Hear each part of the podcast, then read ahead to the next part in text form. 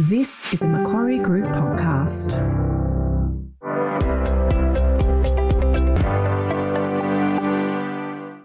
Hello and welcome to Macquarie's Perspectives podcast, where our diverse team of experts and invited special guests share their latest thinking on current and emerging topics. I'm Kylie Fuller, Global Head of Diversity, Equity and Inclusion here at Macquarie. My pronouns are she and her. I'd like to acknowledge the Gadigal people of the Eora Nation, who are the traditional custodians of the land we're on today in Sydney, Australia. We pay our respects to elders past, present and emerging. As it's International Women's Day, we give special thanks to First Nations women who, since time immemorial, have been leaders, cultural knowledge holders, and carers for their lands and communities. International Women's Day is an annual opportunity to recognise and celebrate the social, economic, cultural, and political achievements of women and girls around the world, as well as to think about all the ways we can accelerate the change we need to build a better, more equitable future. The UN theme for IWD this year is Changing Climates Equality Today for a Sustainable Tomorrow. When we think about sustainability, we often focus on the planet, but our future sustainability also depends on us building a society that empowers women and girls and offers them the chance to deliver to their full potential. In today's episode, we're discussing what we can all do to create a more equitable future, along with exploring the parallels between the work needed to deliver gender equity and environmental sustainability. Joining me in conversation are Shemara Wikramanayake, Macquarie Group's Managing Director and CEO, Verena Lim, CEO of Asia and a Senior Managing Director in Macquarie Asset Management, and Vanessa Lenthal, Head of Energy Finance and Global Head of Mining Finance in our Commodities and Global Markets Group. Welcome, Shemara, Verena, and Vanessa. So, Shemara, my first question's for you. Given the theme for this year's International Women's Day is about securing a sustainable tomorrow, how do you view the parallels between what the world needs to do to deliver gender equity and the action needed to tackle climate change? Well, I think that responding to any huge global challenge, including climate change, is best done when we can draw on the full, diverse range of thinking and perspectives across our entire community and skills that we can offer. Um, so we need to empower all people to contribute to their fullest potential, and this includes women and girls. Um, uh, so we need to overcome gender inequality, but we also need to deliver equity for everyone to be able to draw on all these skills Now, while the debate has advanced, as we know, beyond whether there's a need to act, there's still a long way to get to where we need to be. And despite the social uh, and economic benefits of gender equality having been clear for a very long time, there's still a long journey to realizing them. And that has slowed over the COVID period. And there are various statistics we could talk about that evidence that. Um, so I think if we're ex- if, if we are to accelerate building a more sustainable future in the environmental sense, we need to do more to deliver a sustainable future from an equity of opportunity perspective as well. Verena, you're such a strong DEI advocate, and I know there are some unique challenges when tackling these issues in Asia. I'd be interested to know how you foster and prioritise building an inclusive culture within your region. Thanks, Kylie. Yes, Asia is our most diverse region in terms of cultural background, lang- languages spoken by our staff, diversity of location and markets. So it's important to set an inclusive culture that our staff want to be part of, where people feel comfortable sharing their opinions, ideas, and feel that they are being seen and heard. I've been at Macquarie for more than 16 years and have lived in this region for over 14 years. And during that time, there were always informal discussions around how we can do DNI better. But I'm pleased to say that we now have more structure on this and a lot more initiatives, such as the Asia DEI Committee Given the diverse context of Asia, it's even more important to acknowledge that to achieve equitable outcomes, we really need to recognize that everyone has different starting points and we have to tackle it from all levels. We also have a number of other networks like this at Macquarie, including Women in Cog Tech Asia and Macquarie Asset Management's female networking group. And a more recent example of driving change in this region is the launch of our Asia's Women Network. The goal of this network is to really empower women across Asia to connect, support, and progress for a better future And it's really important because it allows us to strengthen our ongoing commitment to DEI. It supports career development and opportunities for members to really build their connections. And it also encourages our male allies to join and progress conversations more widely so that we don't have things like unconscious bias creeping into our key decisions, uh, particularly for our people and our business. Personally, I'm really happy that I am now in this privileged position to champion these initiatives and make sure that we are actioning and not just talking.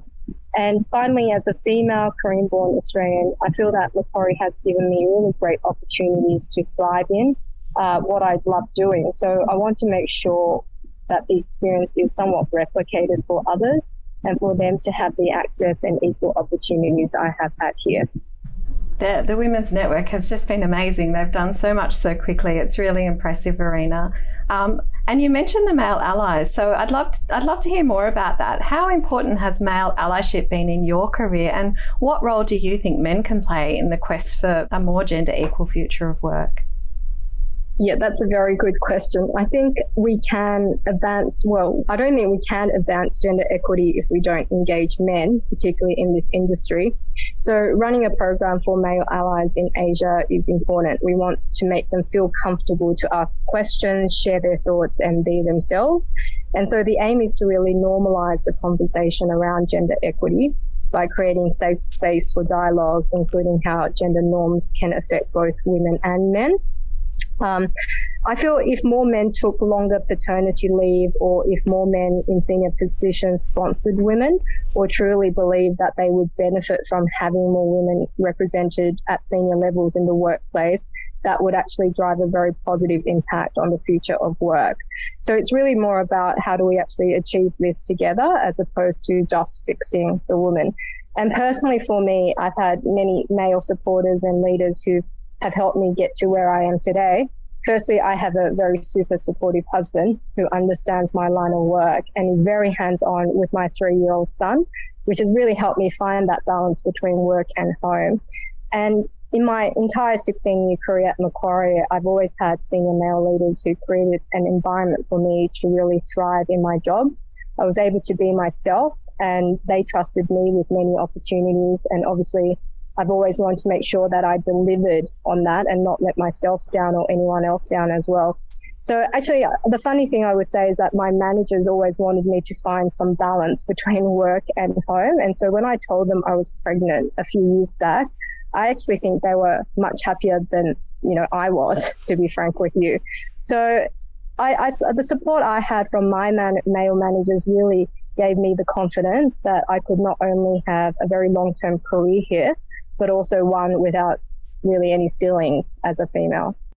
Uh, I love all those points, and I, I, think every one of us here, um, as mothers, we can absolutely relate to the fact that gender equity is just as important as home at home, and you need those male allies in personal aspects of your life as well as the professional. Thanks, Verena.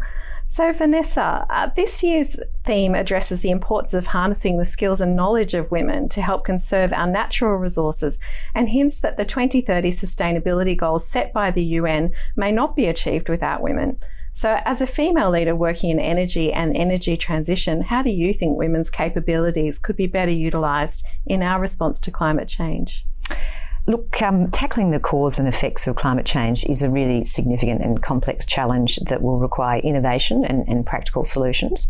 So, if you believe, like I do, that diverse, equitable, and inclusive teams generate better ideas and make better decisions, then ensuring gender diversity in those teams should lead to better products, technologies, and solutions to deal with the effects of climate change. Um, you mentioned the UN's 2030 Sustainable Development Goals, and the seventh goal is for the world to have access to affordable, clean energy. But when, uh, you know, I think just under a billion people in sub Saharan Africa don't even have access to electricity, you can appreciate the significance of the challenge. Uh, so, you know, we need to provide energy so that the poorest can thrive, many of whom are women, um, but it needs to be cheap, reliable, and clean. And these significant energy challenges will require the use of current and likely breakthrough technologies uh, that, you know, with innovation will likely come from diverse teams, and gender diversity is an important aspect of providing different perspectives in those teams. And recently, the Commodities and Global Markets Group rolled out the Breakthrough Series, an initiative aimed at exploring the careers and defining moments of past and present female leaders. How important have role models been in your career, Vanessa? Do, do you think it's more challenging for women to advocate for other women in male dominated areas? Uh, so role models have been really important for me, actually. Um, I've had a variety of role models, both um, at my time at Macquarie and my time prior to Macquarie. And I've always been a keen observer of others' behaviours and, and their leadership skills, both good and bad. So I think it's really important to observe behaviours that you want to emulate and actually, you know, experiment a bit with those behaviours, try them out, you know, see what works, maybe what doesn't work. You know, I remember I um, had a boss um, a little while ago at Macquarie and he used to copy the body language of the senior people that he was presenting to. And so you know, if, if, we were in a meeting and the person he was presenting to crossed um, their, their legs, he crossed his legs, or you know, they put their hands behind their head, he put his hands behind his head, and actually, it was surprisingly effective at you know achieving uh, you know the results that, that he set out to achieve. Um, but you know, not all role models are um, positive role models. Actually, um, you know, I think for want of a better word, there are negative role models too, and there's you know behaviours that you can see in others that are maybe not as effective. And again, it's important to take note of those and think about um, the effect they have.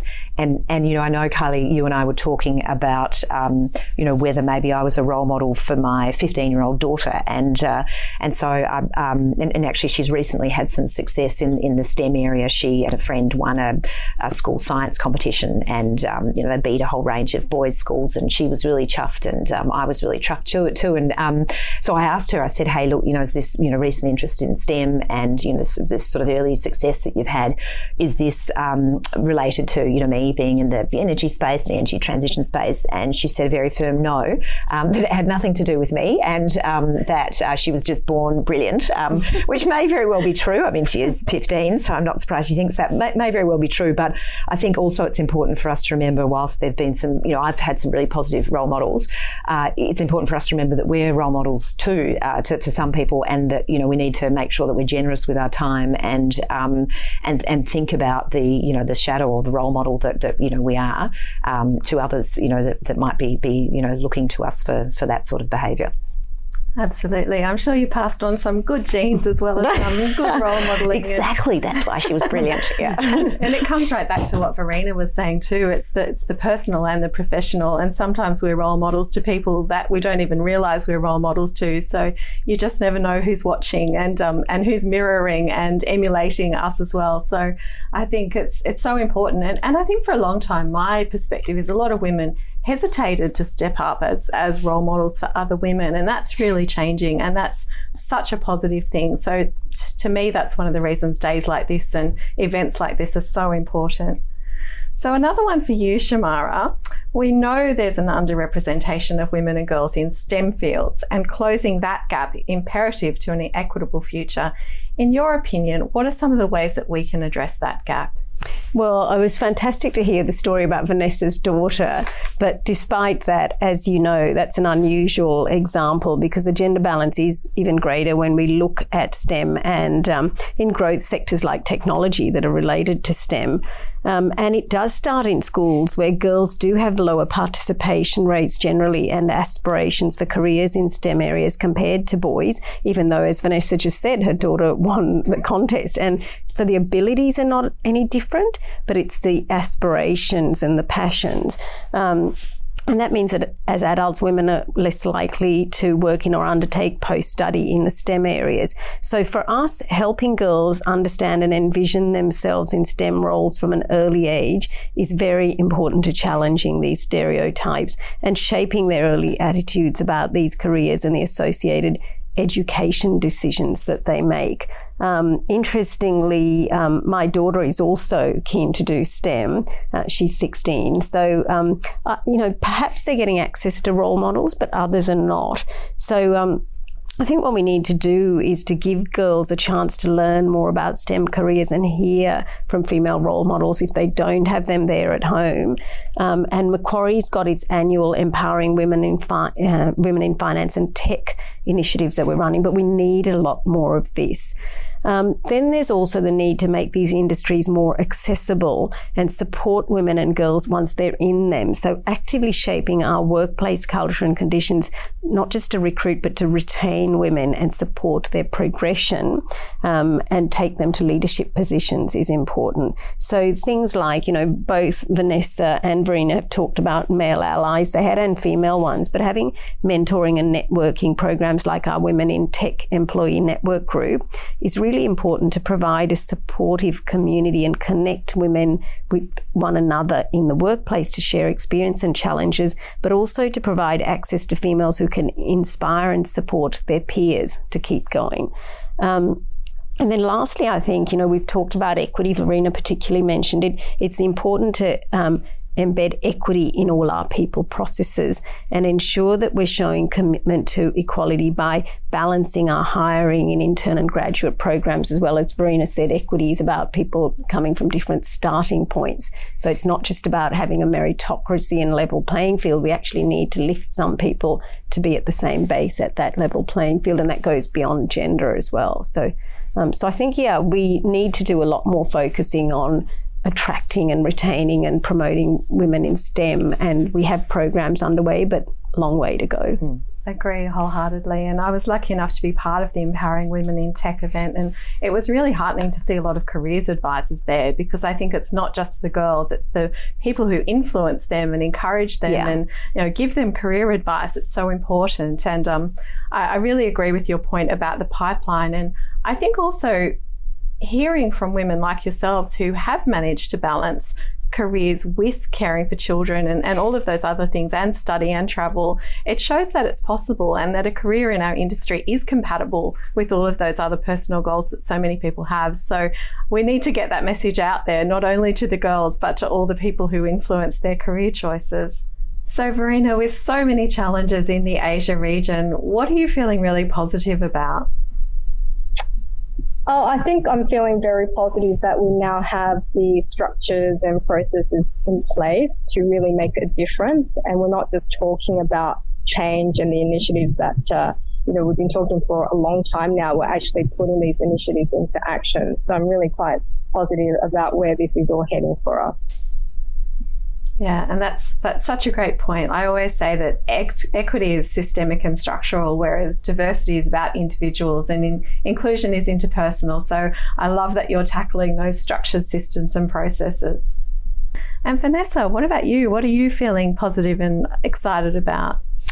Well, look, you know, I've been at Macquarie uh, for a while now. I think I started on the, the, trading floor about 22 years ago. So I've seen significant changes in, in my career, both outside and, and within Macquarie, um, and uh, and really positive changes. So, uh, you know, I think about some of the mentoring and sponsorship programs that we've got uh, at Macquarie at the moment, and, and I think they're doing a fantastic job at um, at at really sort of elevating people and, and bringing them um, along that that career journey and um, allowing a, sort of a structured um, advocacy for those individuals um, within what is now quite a large organisation. So um, I'm really optimistic that um, you know that, that, things are moving in the right direction and that we've got some real plans in place to actually help advocate for, for people so that there is greater equality. So, Shemara, one last question. One of your defining leadership qualities is optimism. Are you optimistic that we will achieve a more equitable and inclusive future for everyone? And what role would you like Macquarie to play? Yeah, well, look, I am one of those people who, even in the gutter, is always looking up at the stars. So it's true. Um, I do recall one of my girlfriends when we were backpacking saying if we found ourselves sleeping neck deep in cow dung, I would be the one saying, "Oh, well, at least we're warm." So, so I have to admit that that's going to colour my outlook. But I am optimistic because I do think significant progress has been made on gender equality over many de- decades, and as a result of considerable effort and sacrifice place. Um, so, you know, I did mention that some of this momentum was lost during the COVID 19 pandemic because females actually um, were impacted more in terms of, um, you know, having to step up on home caring roles, etc. And the stats fell in terms of women participating in the sort of STEM courses, etc. But I actually think that was a temporary setback rather than um, the, a structural one. And um, I think the institutional changes and structural changes that have taken place um, over a much longer period will continue to have momentum as we go forward. But I think we have to recognise that there's still a lot more to do and much further to go. And in that regard, you asked about Macquarie. I'm really proud of the work that Macquarie is doing in partnering and sponsoring with organisations right across the world that are working with women and girls to help them achieve their full and equal participation in society. Um, and, you know, we're focusing really on developing an internal and external pipeline of women and people from underrepresented groups generally at all levels um, to basically continue um, ensuring we foster a flexible and inclusive environment to retain them and to allow them to prosper once they join us. And that, in our classic Macquarie way, is being led by our people. We're empowering everybody to look at opportunity, just as you heard Verena and Vanessa talking about, and also talking about colleagues, is we empower them to think about where's the solution, bring colleagues together and drive it. And happily, you know, our people are passionate about achieving this because they really do believe that you get much better outcomes when you bring a really diverse team together. It's, you know, it's just smart business sense, not just good community values. Well, what a perfect note to finish on. Thank you, Shemara, Vanessa, and Verena. Thanks to everyone for listening to this episode of Perspectives. You can learn more about our approach to International Women's Day and diversity, equity, and inclusion at macquarie.com forward slash diversity.